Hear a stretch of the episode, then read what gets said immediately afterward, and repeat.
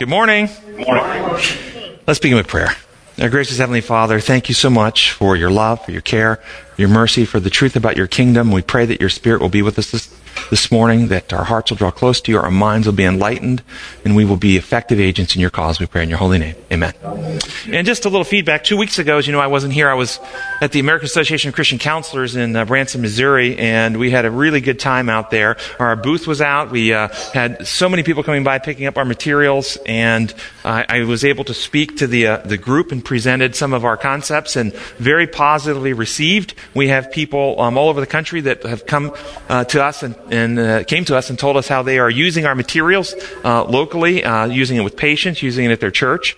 So the message is, is getting out. Last weekend, I was at uh, Glendale, California, and uh, was at the Vallejo Drive uh, church there right next to the hospital, and did the God in Your uh, Brain seminar, and it was very well received, and uh, very positive comments from everyone out there. So I want to thank the, those people for having us out.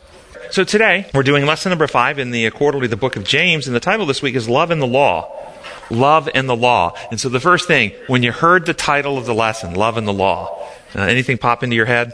Anything come to mind? One and the same. One and the same. Oh, Wendell says one and the same. So the, the first question I had is what law do you think the lesson is suggesting when they use the term in the title, the law? And if you're, if you're not sure, there's a picture that could help you. They put a little picture there. And the picture, if you notice, is the Ten Commandments with a heart cut out of the middle of the Ten Commandments with a person standing in the middle of the heart in the center of the Ten Commandments. When I was at uh, Glendale last week at the church at question and answer time, a gentleman stood up and asked, "When I refer to the law, um, the law of love, am I referring to the law that was in heaven before sin, or am I referring to the Ten Commandments?" How would you answer the question? I'll tell you my answer in a second. Ten Commandments are a subset. Okay, Ten Commandments are a subset. I like that. Are meant for humans as opposed to meant for the universe. So I said, um, when I refer to it, I'm referring to the protocols upon which life is constructed to operate, which is the law of love built into the fabric of the cosmos and has its origin in the character of God. This is what I'm referring to. Then he asked, well, which law is the eternal law? The, the law upon which things are, are built to operate or the Ten Commandments? Which is eternal? What do you say to that? Which is the eternal law? Well, I asked, define, what's eternal mean? What's, does, what does eternal actually mean? For all time. All time future only, or all time past as well? Past and future. So, so if we go into the past, can we find a time in, in history past where the Ten Commandments were not in existence? Yes. Before creation. Yes, but we can't find a time when the law of love was not in existence, can we? No. So that's how I answered the question. Go back in time. I asked the audience, though, I said, was there a time in the past when the Ten Commandments did not exist? And the answer was a chorus of yeses and nos. there, there's a mix. There was a mix. Some thought, no, the Ten Commandments have always existed. So we have to look at the evidence. You know, Paul in, in Galatians says that the, the law was added. The law was added. The Ten Commandments, the codification, as Wendell was saying, of the law of love, specifically designed for humans. Angels didn't need that law to, of, of sin passing down through the generations or honoring mom and dad. And then, of course, Paul writes in 1 Timothy 1 8 through 11. We know that law is good if one uses it properly. We also know that law was n- made not for the righteous. Just stop right there before I go on to the rest. But if it was not made for the righteous, notice not made. I mean, this, this particular law was made. The codification of the great law of love was made for, not for the righteous, but for lawbreakers and rebels, the ungodly and sinful, unholy and irreligious, and so forth and so on. It means at the time before sin, back when there was only holy angels, this law didn't exist. It wasn't made yet. It wasn't needed. It was made later as a diagnostic tool. And of course, the Sabbath didn't exist until the creation of this planet. This earth rotating in relation to this sun, which didn't exist until Genesis 1, creation week, is what measures the Sabbath. If we look at the Sabbath lesson, James 2, 13, for judgment will be merciless to one who has shown no mercy. Mercy triumphs over judgment. Did it warm your heart to read that? yeah, we understood. Okay, so as we remember, remember we, we challenge you to look through the two law lenses Look through the human kind of law, a set of rules imposed. Look through design law, how things are actually built to operate. Let's do the imposed law first. If you, if you read this text through the lens of a system of rules that are imposed and must be enforced, how do you read this? What does it mean? To. means it's going to get you.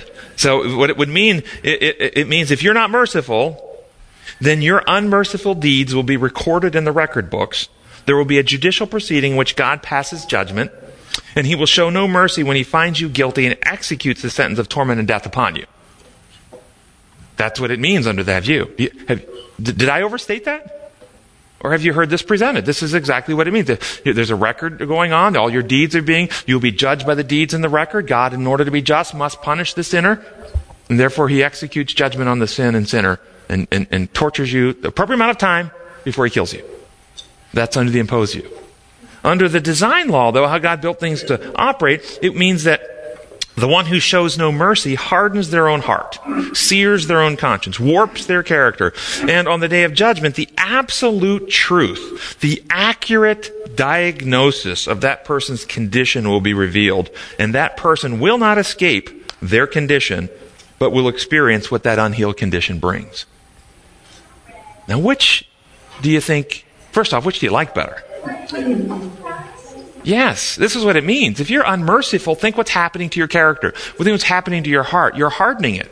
You're becoming more and more self centered, more and more hate filled. Here's my paraphrase of James uh, 2 12 and 13.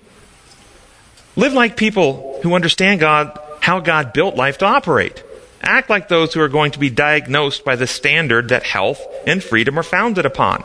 Because one's true condition will be diagnosed accurately without any covering over the actual terminal state of those who have not been restored to selfless love.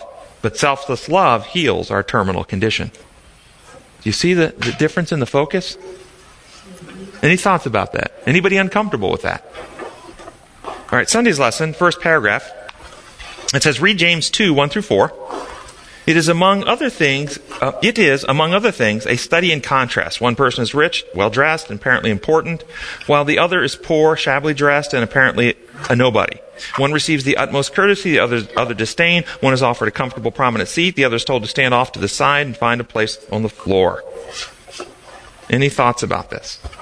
Just going back to that text, uh, a word you taught me in this class is antithetical thinking. Yes. So, I mean, this text is saying that we must be merciful, but God can't be because He's just. Oh, the text before. Yeah. Okay. So to expect us to be more merciful, more good than God, Under the imposed view of looking at it. Yes. Yes, yes.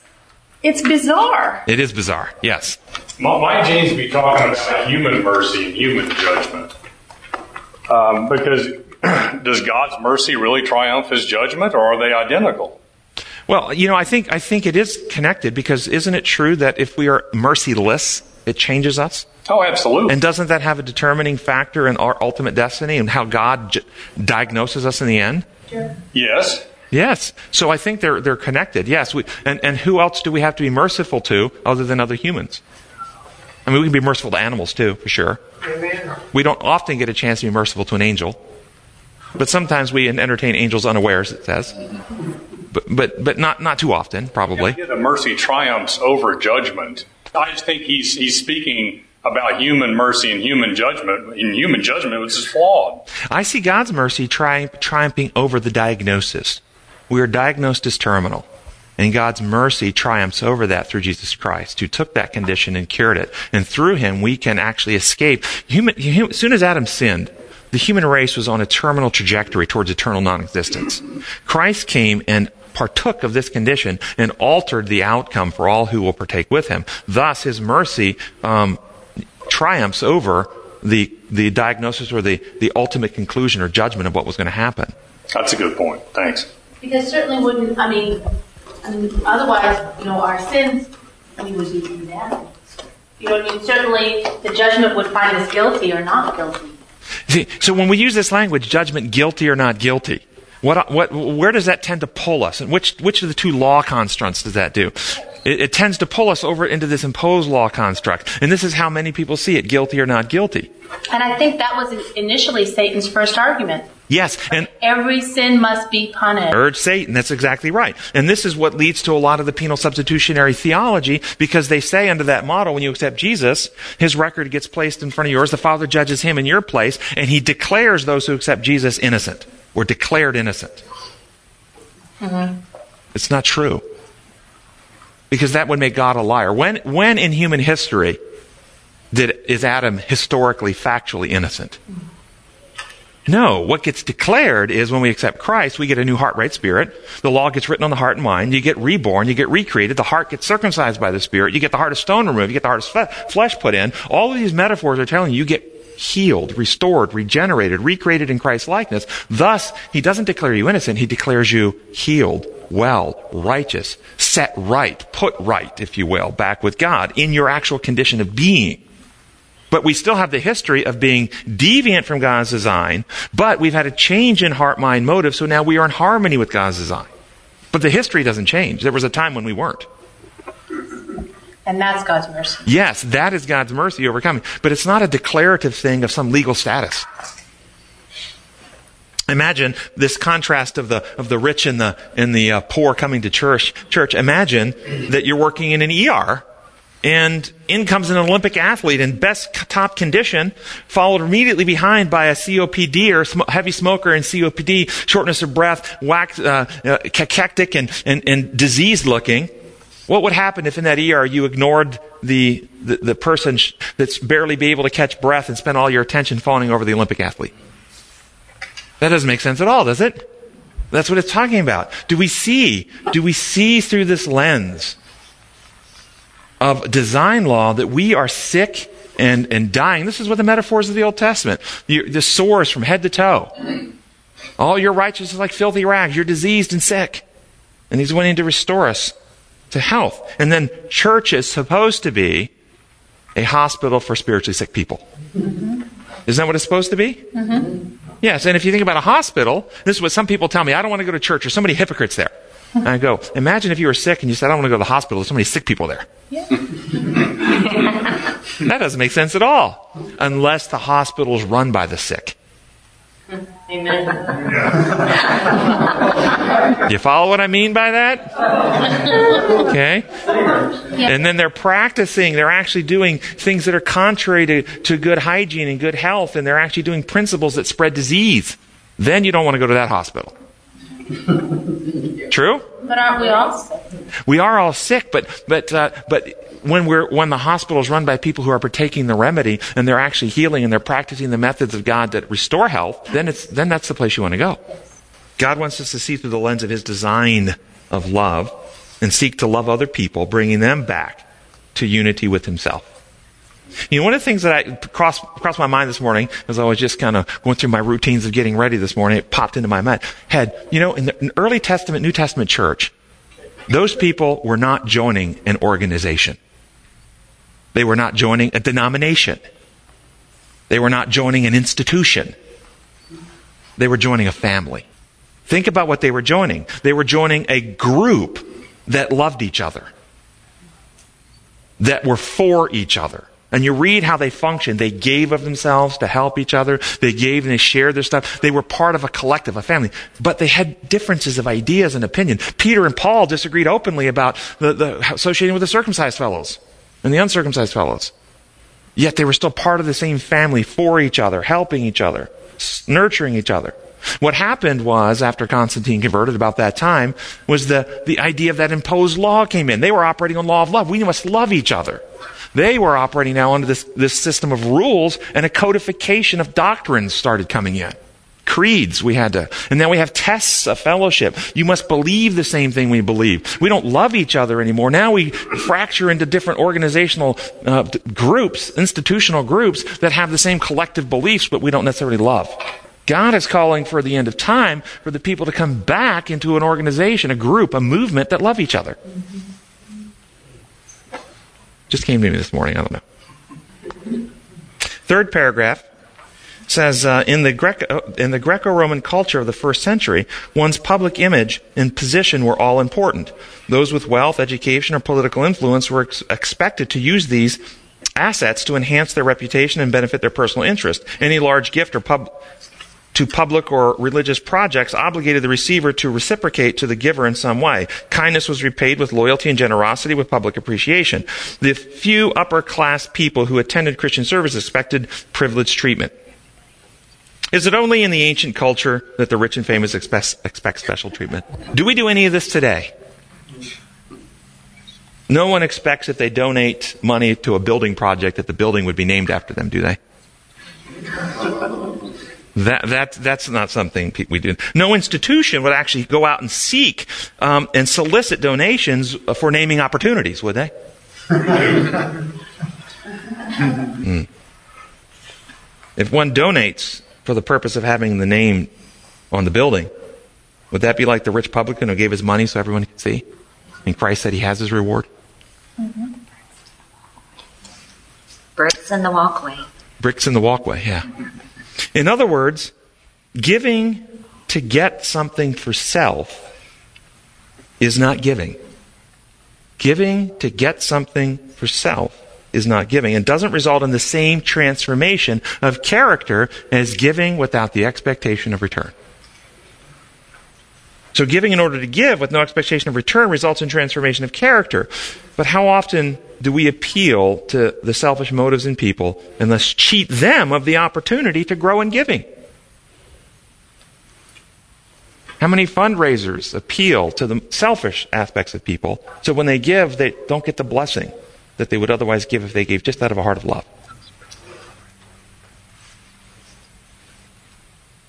Do we treat people equally here in our churches, our communities? Do we treat, when, when you're at church and the pastor comes in, or the conference president, or the general conference president, or maybe Medal of Honor winners, or politicians, doctors, television personalities, do they get treated the same as everybody else when they come to church? My guess is they long to be. There's a takeaway of not being able to walk into a room and blend in. And some people would probably really appreciate being able to do that. And they can't. Yes. Yeah. How do we insulate ourselves from allowing the expectations of the me first worldview? That's the me first worldview. It's out there. It's everywhere. How do we insulate ourselves from that infecting our church and each other? It comes back to love. When we love well, we experience joy in doing for others. Think about the people in your life that you love. And when you see them, if they're, maybe they're unemployed, but you haven't seen your cousin for three, three years, and you love your cousin, or your son, or your daughter, or whoever, and they, and they walk through the door, what happens?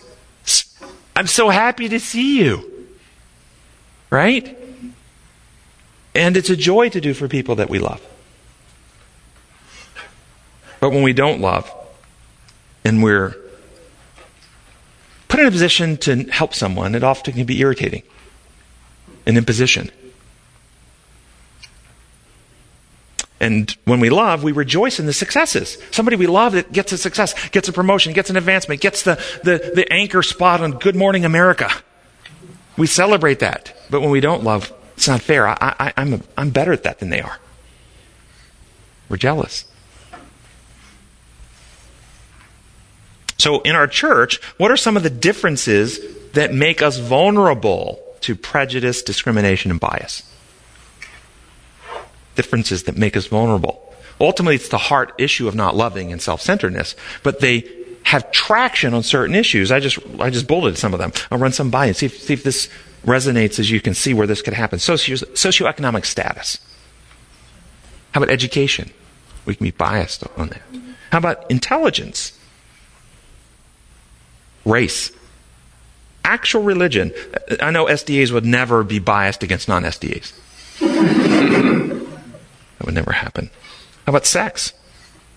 Health. Personal hygiene. Tattoos, body piercing, jewelry, or the way one dresses. That wouldn't be something we would discriminate or be biased based on, would it? What about sexual orientation? What about our view of the way to obey, like Sabbath keeping? We wouldn't be prejudicial against people who keep Sabbath different than us, would we? Or how about our view of church authority? Would that be divisive amongst us. Do you know every one of these focus on externals? Every one of these things that, that divide us focus on externals, the outward appearance, such that we use these to compare ourselves to others. Why do we do this? Because we are all filled, all of us, since Adam, filled with fear and selfishness. We're insecure, and we look for ways of making ourselves feel better. Thus, we find something in others that we judge to be worse than what we see in ourselves. That we can then criticize and look down upon and ridicule. This is what the Pharisees did with their prejudice towards the non Jews, towards the women, towards the tax collector, towards the prostitutes. This is what we do. But what does God focus on? Man looks on the outward appearance, but the Lord looks on the heart, on the character. And the question is, do they have a character like Christ? Do they love God with all their heart and love their neighbor as their self? So, let me ask you the question. Can a person have a character like Christ where they love others more than self and would give their life for others and be rich or poor? Healthy or sick? Well groomed or disheveled? Intelligent or intellectually challenged? Educated or ignorant? Black, white, Hispanic, or any other race? Tattooed or not? Sabbath or Sunday churchgoer? Now I'm starting to meddle, aren't I? SDA, Catholic, Jew, evangelical, Islamic, Buddhist, or atheist. Could that happen? Could it be that someone could have a heart like Christ and not even be a Christian? Yes. Male, female, or intersexed? Heterosexual or homosexual? What about if they believe lies about God that He's a dictator?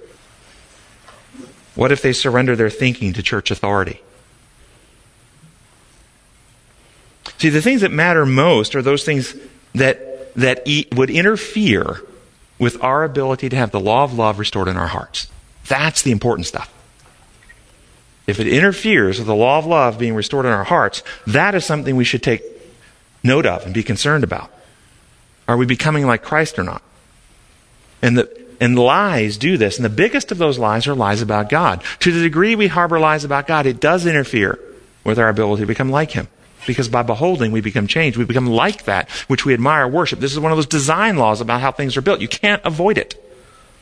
Isn't the issue that we confuse loving a person unconditionally with condoning?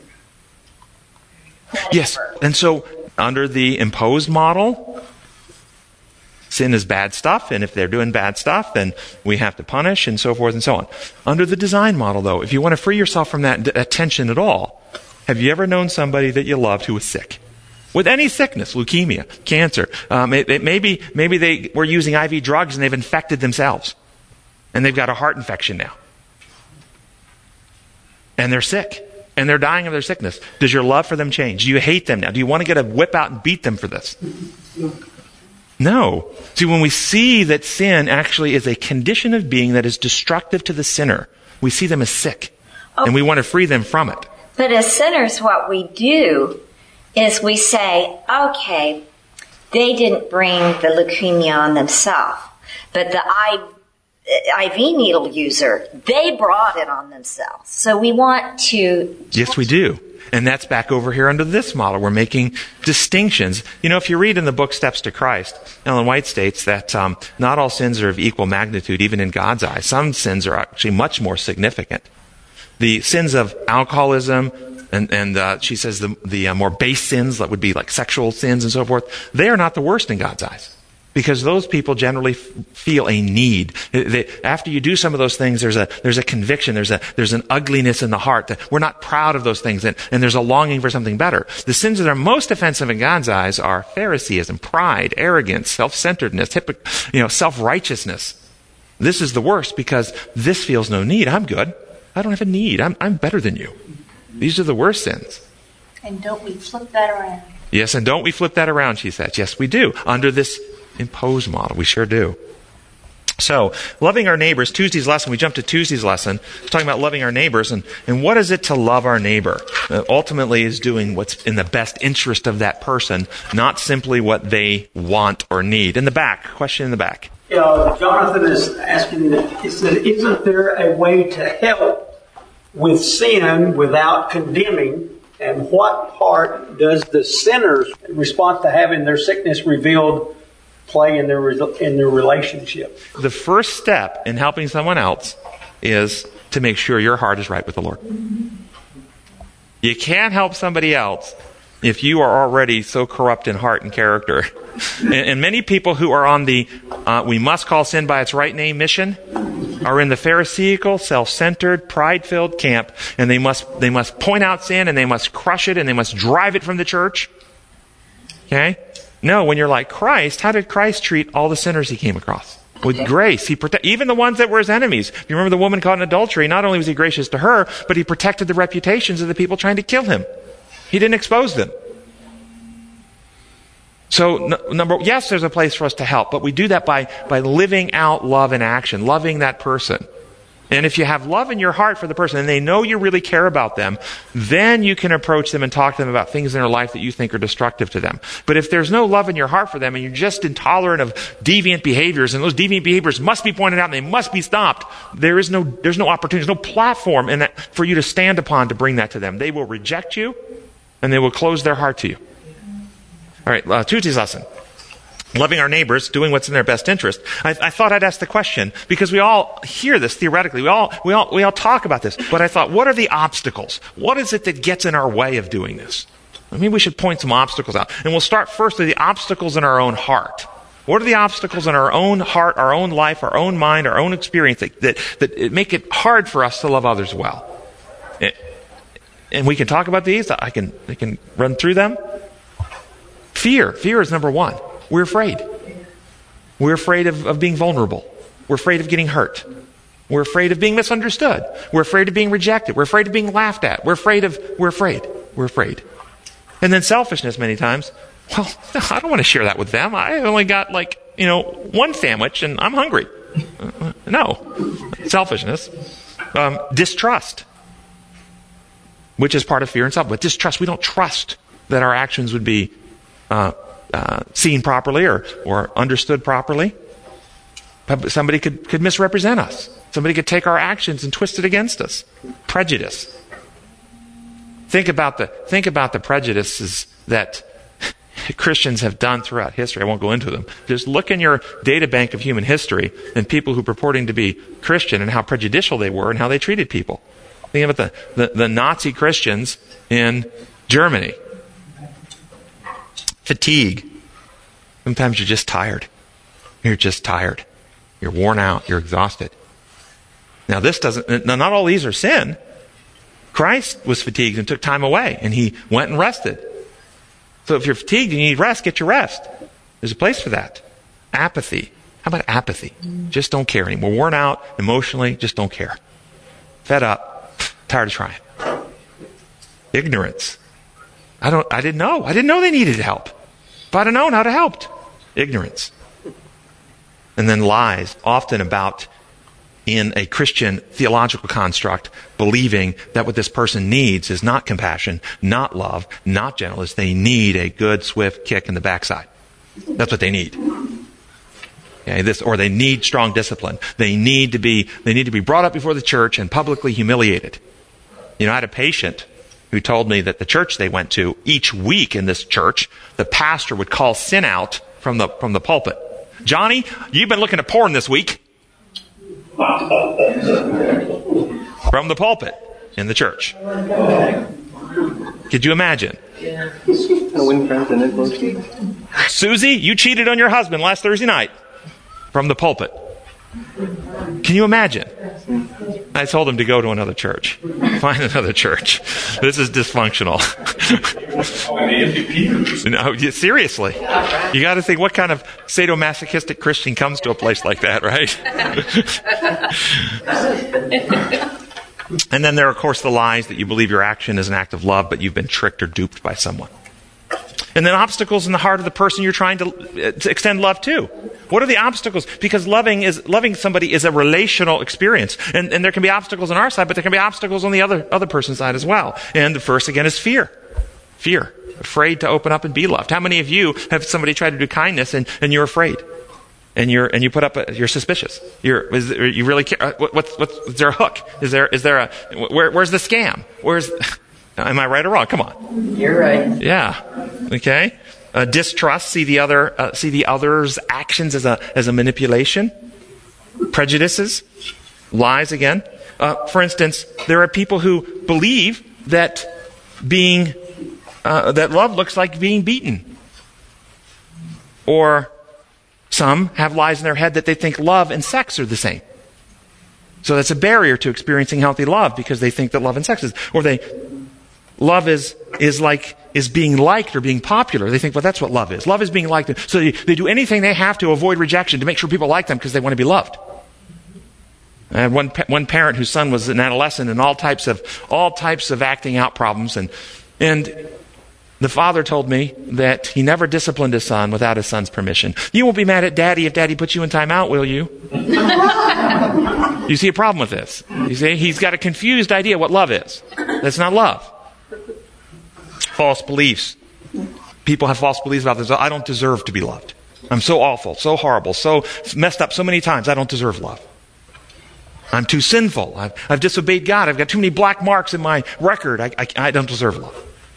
I'm too dirty, too ugly, too worthless. This happens a lot in people who have been molested, abused, mistreated in some way. They get false beliefs about themselves that are obstacles to experiencing love. And then there are situational obstacles, just simply separation of time and space.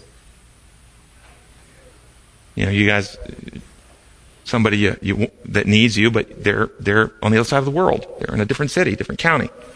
Not having the actual ability whether it be knowledge, you want to help your child with calculus, but you know, you never even finished algebra. You want to help them, but you don't have the ability to help them. Repairing a car or helping move somebody's furniture, but you've got a bad back and you can't lift. You'd love to help, but you can't. There are obstacles, real, real physical obstacles sometimes to helping, loving someone. And then being obstructed by some force other than yourself, being actually literally, literally restrained. Last paragraph says, Sin is the greatest of all evils, and it is ours to pity and help the sinner. There are many who err and who feel their shame and their folly. They are hungry for the words of encouragement. They look up upon their mistakes and errors until they are driven all, to almost to desperation. These souls we are not to neglect. If we are Christians, we shall not pass on the other side, keeping as far as possible from the very ones who most need our help. When we see human beings in distress, whether through affliction or through sin, we shall never say, This does not concern me. Did you notice what the responsibility in the very first sentence of that paragraph was? To pity and to help the sinner, not to judge and punish the sinner. How many times is there this reflex to judge, punish, and gossip about. What would happen if you discovered your pastor was having an affair? How long before that would be through the church? How long? Seriously. How many would go in love to the pastor to, to redeem the pastor? And what kind of a law is seeking to heal and restore, to pity and help the sinner rather than punish that's that design protocol. We see life built by God on the principles of love, and the fabric of the cosmos operates this way, and disharmony with it is destructive to those out of harmony. Then we want to restore. We want to help get them back in harmony. But when we see the law as a human construct, a system of rules that you must obey with external enforcement, then we, we want to hold them accountable and make sure they get their just rewards. So, the question as we think about this paragraph what is sin? And I, I, brought this today. If you don't have this book, I would encourage you to get it. It's now in a paperback form format on Amazon. It's only like 14 bucks on, on Amazon now. But this was written, 19 authors writ, wrote this. Ser- Servant God, uh, Cosmic Conflict Over God's Trustworthiness. And out of the second chapter, which, which I wrote, by the way. I only wrote one chapter. I wrote the second chapter. But out of the second chapter, it says, recently I had the opportunity to speak with over 350 Christian high school students. I passed out cards and asked them to write down their answer to this question. What is sin? High school students, Christian high school students. Here's a few of their responses were. It is something that separates us from God. To do something that is morally wrong. Anything evil or unjust something that brings us down. The absence of anything good, anything not of God. Doing anything you know in your gut is wrong. Bad stuff. A bad thing that Satan discovered and brought upon us. The cause of all pain and suffering. When you do something you feel guilty about. Anything that makes God unhappy. Something to be forgiven. Whatever you do wrong, and you don't even care what you did. And the following answers were submitted by more than 10% of the student body, these two, more than 10%. Sin is not following the Ten Commandments. Sin is going against the will of God.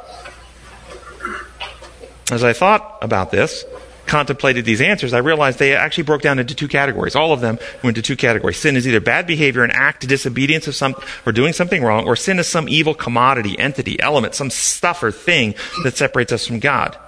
It almost sounded like if we just get rid of this sin stuff, everything would be okay. Three students out of 350, three students saw it differently. Their answers pierced a deeper level of truth. To them, sin was something more than bad behavior it was certainly not a commodity that could be passed from sinner to animal and to building and to books and so forth. It wasn't a commodity passed around. Their answers were one student, sin is the absence of love. The, the other, the second student, the opposite of God's character, sin is being selfish. And the third, focusing on self. It all started with Satan and how he wanted to be greater than God. This is the root of all evil. They saw sin as a state of being, a defect of character, a deviation from God's heart of love. How do you answer the question, what is sin? Being out of harmony with God's character of love, the way He has designed and actually constructed the human organism to function. If we make the wrong diagnosis, what follows? The wrong intervention, the wrong treatment. And this is what's happened. Many, many a Christian has made the wrong diagnosis. When we diagnose sin as primarily behavioral, and this is what the Jews did 2,000 years ago. Jesus said to them in Matthew 5, You say if you commit adultery, bad behavior, you commit sin. I say if you look at a woman with lust in your heart, a heart condition. You say if you commit murder, bad behavior, you commit sin. I say if you hate your brother in your heart. See, Jesus is telling them this is a heart condition. From the abundance of the heart, the mouth speaks. The good man brings forth good out of the good in him. The evil man brings forth evil. The evil stored up in him. The behaviors are a manifestation of the condition of the heart. This is uh, Oswald Chambers, my utmost for his highest.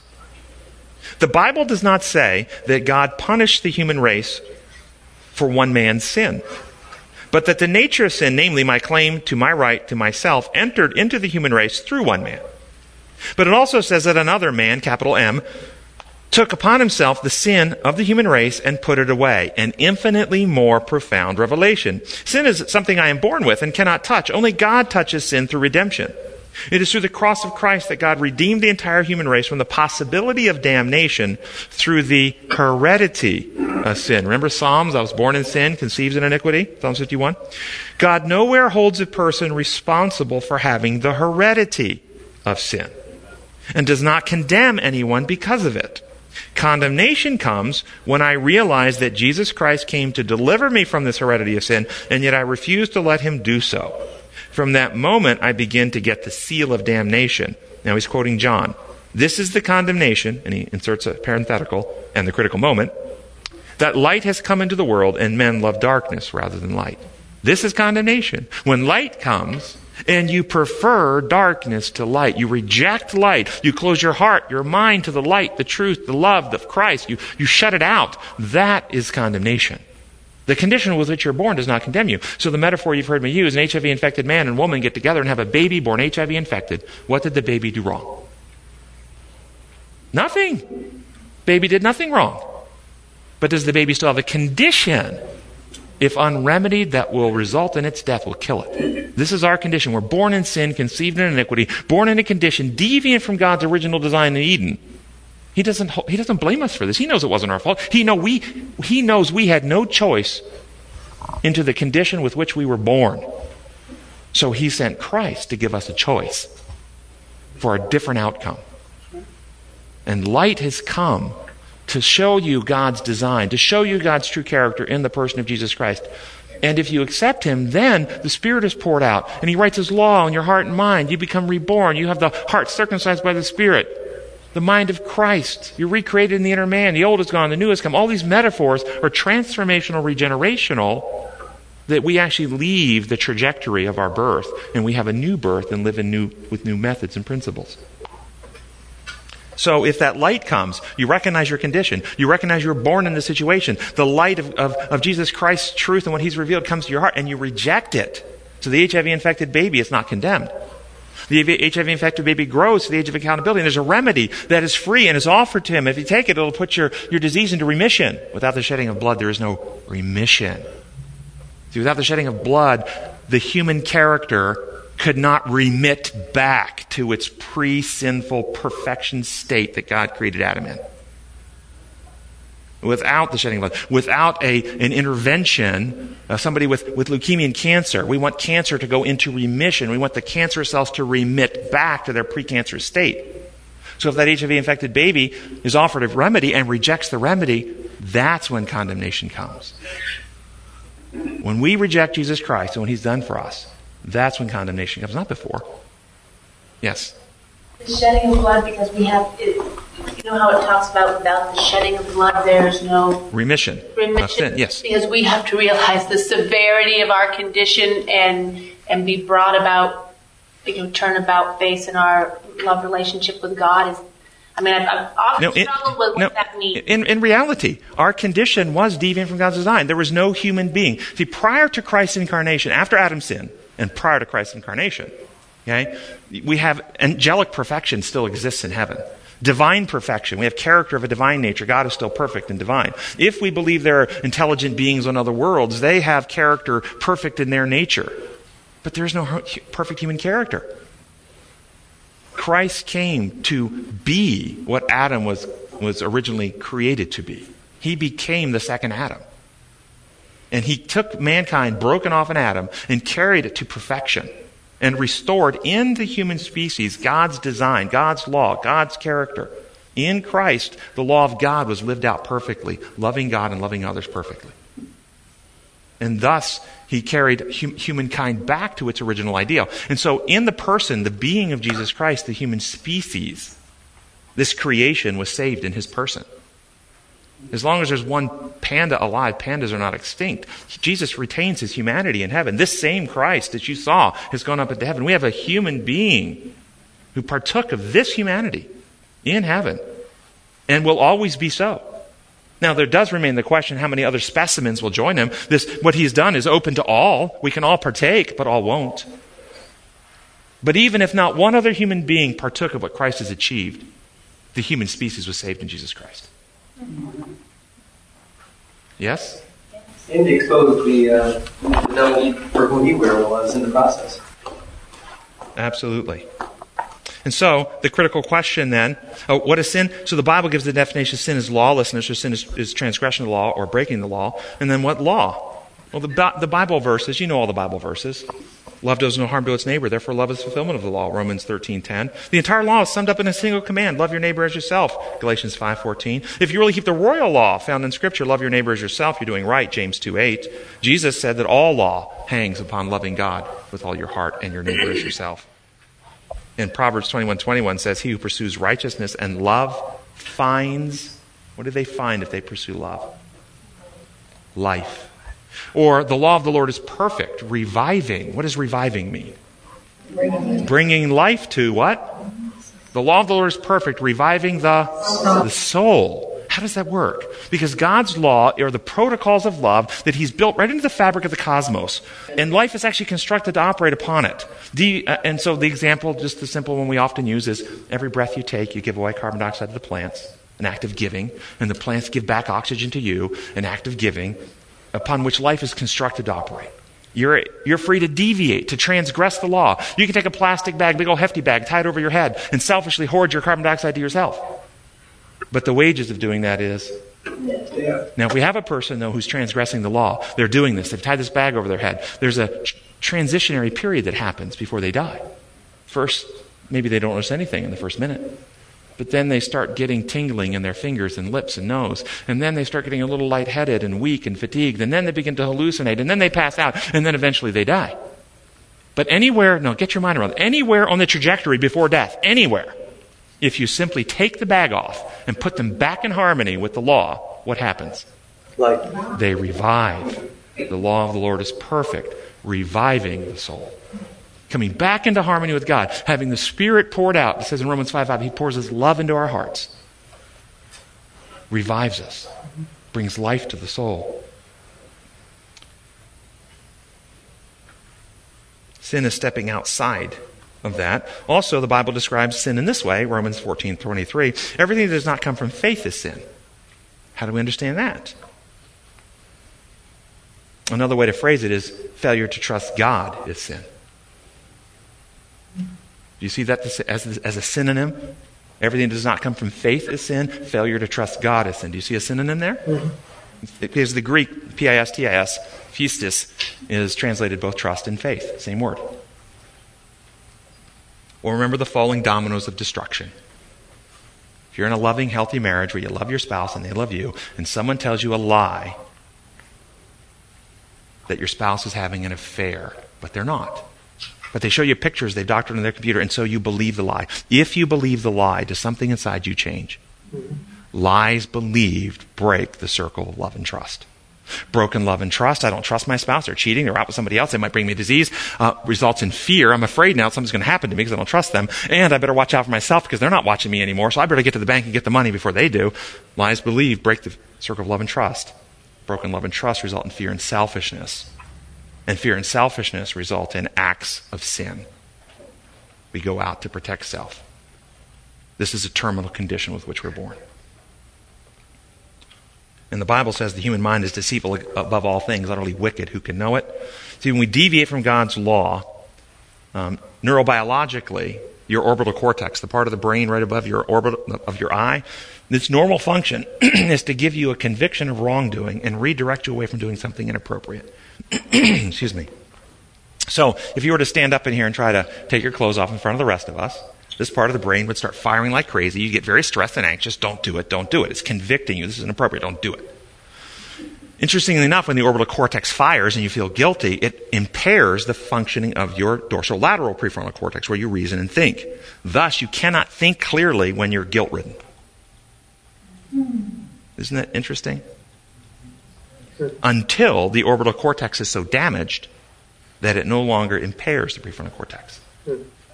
And they've done studies on people who, um, where they've taken individuals and they've addicted them to um, cocaine or heroin or things like this.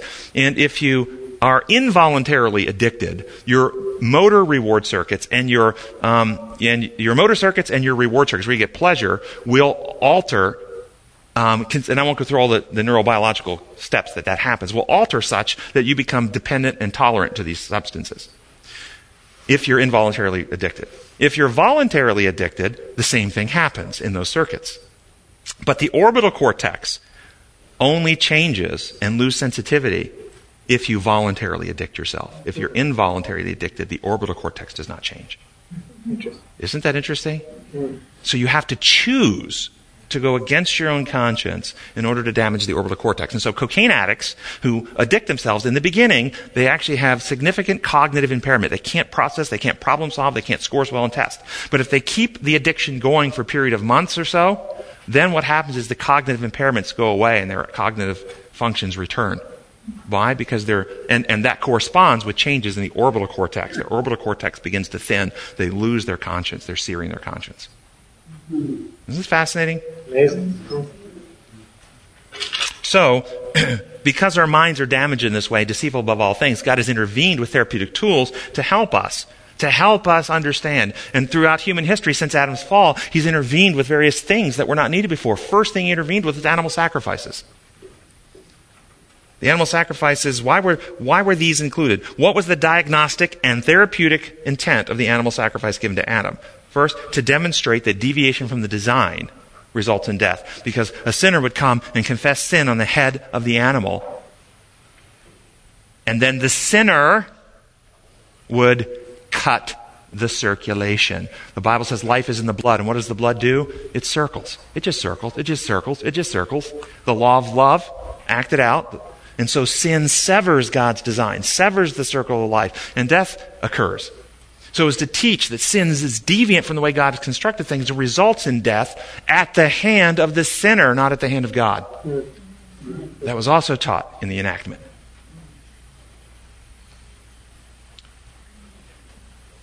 And also that a substitute was going to come to take this condition upon himself, to cure it. That was all taught in this. Was, was a, a teaching tool. Further, it was designed to make him sick to actually make them sick. Imagine, I don't, I don't know if we imagine, today we're so insulated, but those of you who have a pet, your favorite dog or cat, imagine that you've committed sin and now you've got to confess your sin on the head of that, your pet, and you've got to cut your pet's throat. Do you understand how sick it would make you? It was designed to make them sick. That sin is revolting, it, so you never want to do it again. Not just some cognitive adjustment in some accounting record books in heaven, no. And then circumcision. Circumcision, symbolically designed as a cutting away of, the, of our heart's affections and ties to worldliness, a purification of the heart to God. The reproductive organs are specially designed by God to, to endow humans with godlike abilities to share in godlike privileges of procreation, a voluntary union of two people in a unity of love, giving of themselves to bring forth life in their image. This is how the Father, Son, and Holy Spirit come into unity and give of themselves and create beings in their image. This is a godlike power He's given us. Sin corrupted the heart, and selfishness instead of love ruled in the heart, and these powers became corrupted. Relationships, intimacy, love became corrupted in a whole host of ways. Men dominating and subjugating women instead of sacrificing themselves for their wives, like Christ sacrificed himself for the church. Fertility worship, pornography, polygamy, prostitution, fornication in all its forms, paraphilias, which are the sexual deviations and perversions, and all the genetic and medical issues, which in themselves are not sin, but are a result of sin damaging God's creation, infertility, hermaphrodism, androgen insensitivity syndrome, Swyer syndrome, sexual identity disorders, so many different problems because of circumcision was designed to symbolically demonstrate the purification of the inmost intimate parts of a person's heart. And just like circumcision of a physical nature, you can't walk around the community and know who's been circumcised.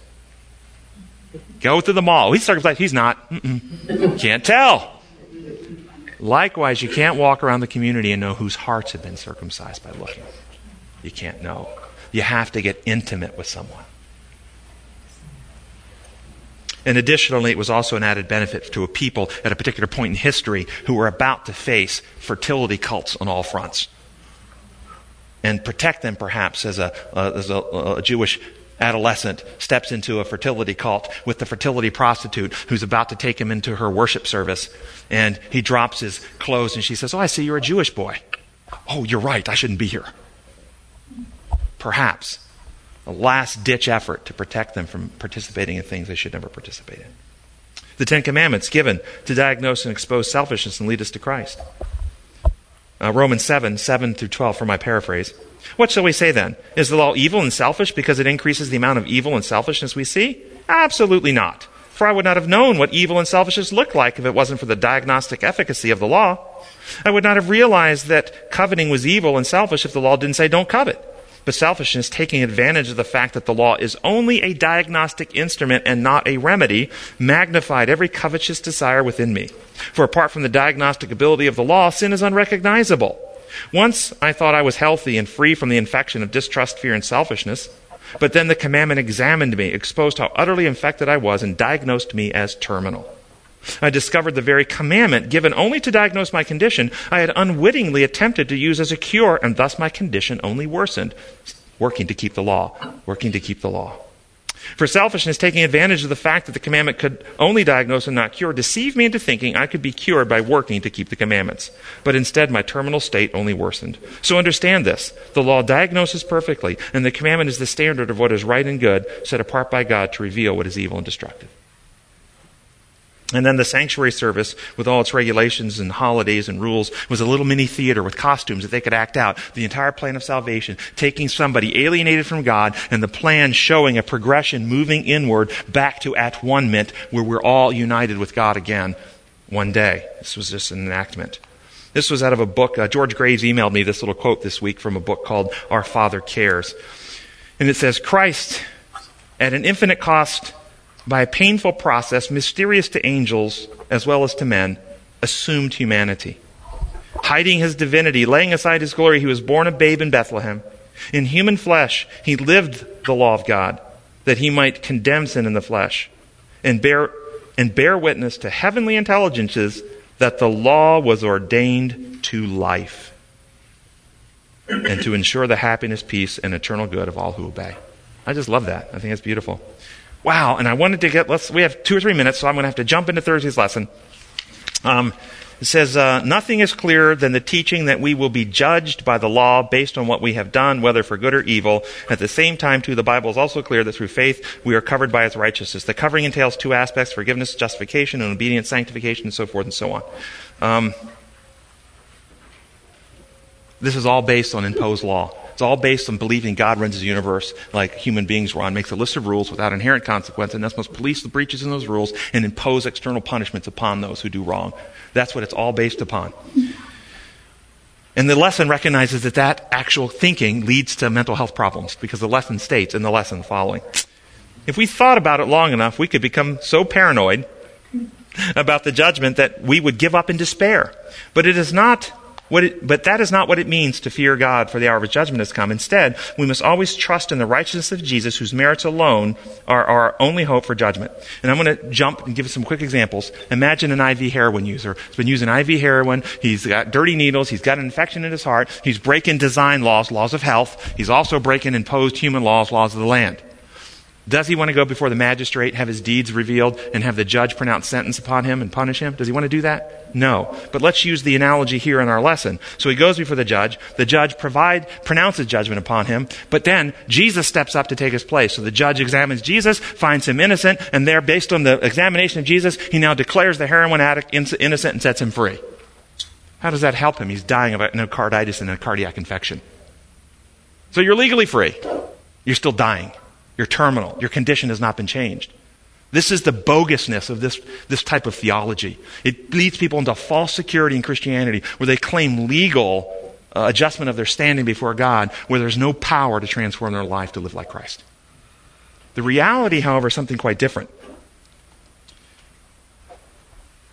This is what our church used to teach about this. This is in a book called Christ Object Lessons, page 311, talking about the robe of righteousness, which doesn't cover us the judge can't see how wicked we are. No, it says, um, the robe woven in the lumen heaven has not one thread of human advise, uh, devising.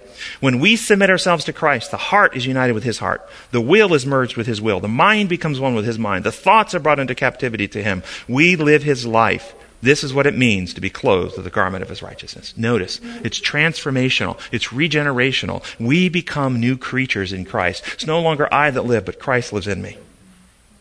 We become partakers of the divine nature. So, what then is God's judgment? Substitute the word diagnosis. God always diagnoses the condition accurately.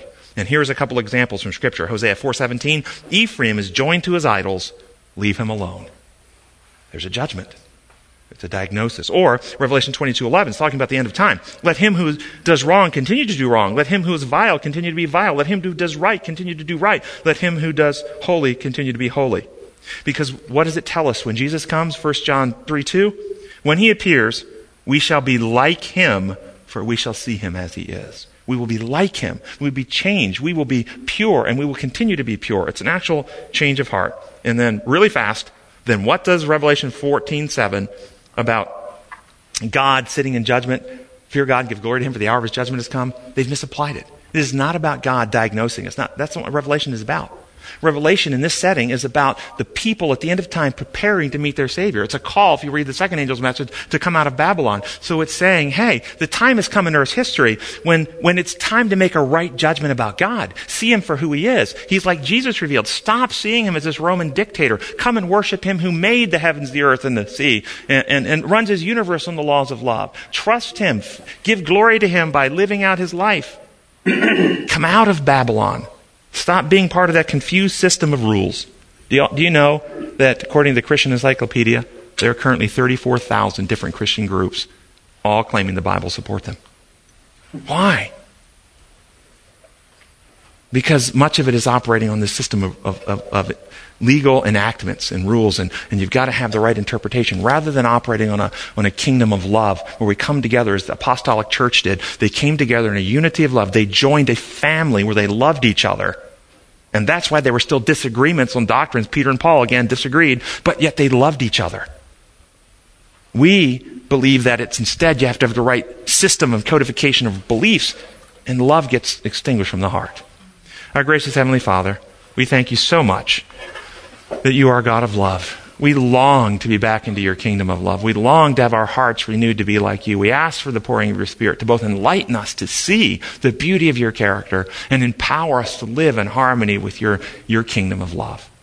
To the degree we have misunderstandings, show us what those are so we, we can uh, replace those with truth. To the degree we, we are struggling with fear and selfishness, pour your love into our heart that the love may cast out our fear. Let us be a light. Let this message about you go to the world so that you can come soon. We pray in your holy name. Amen.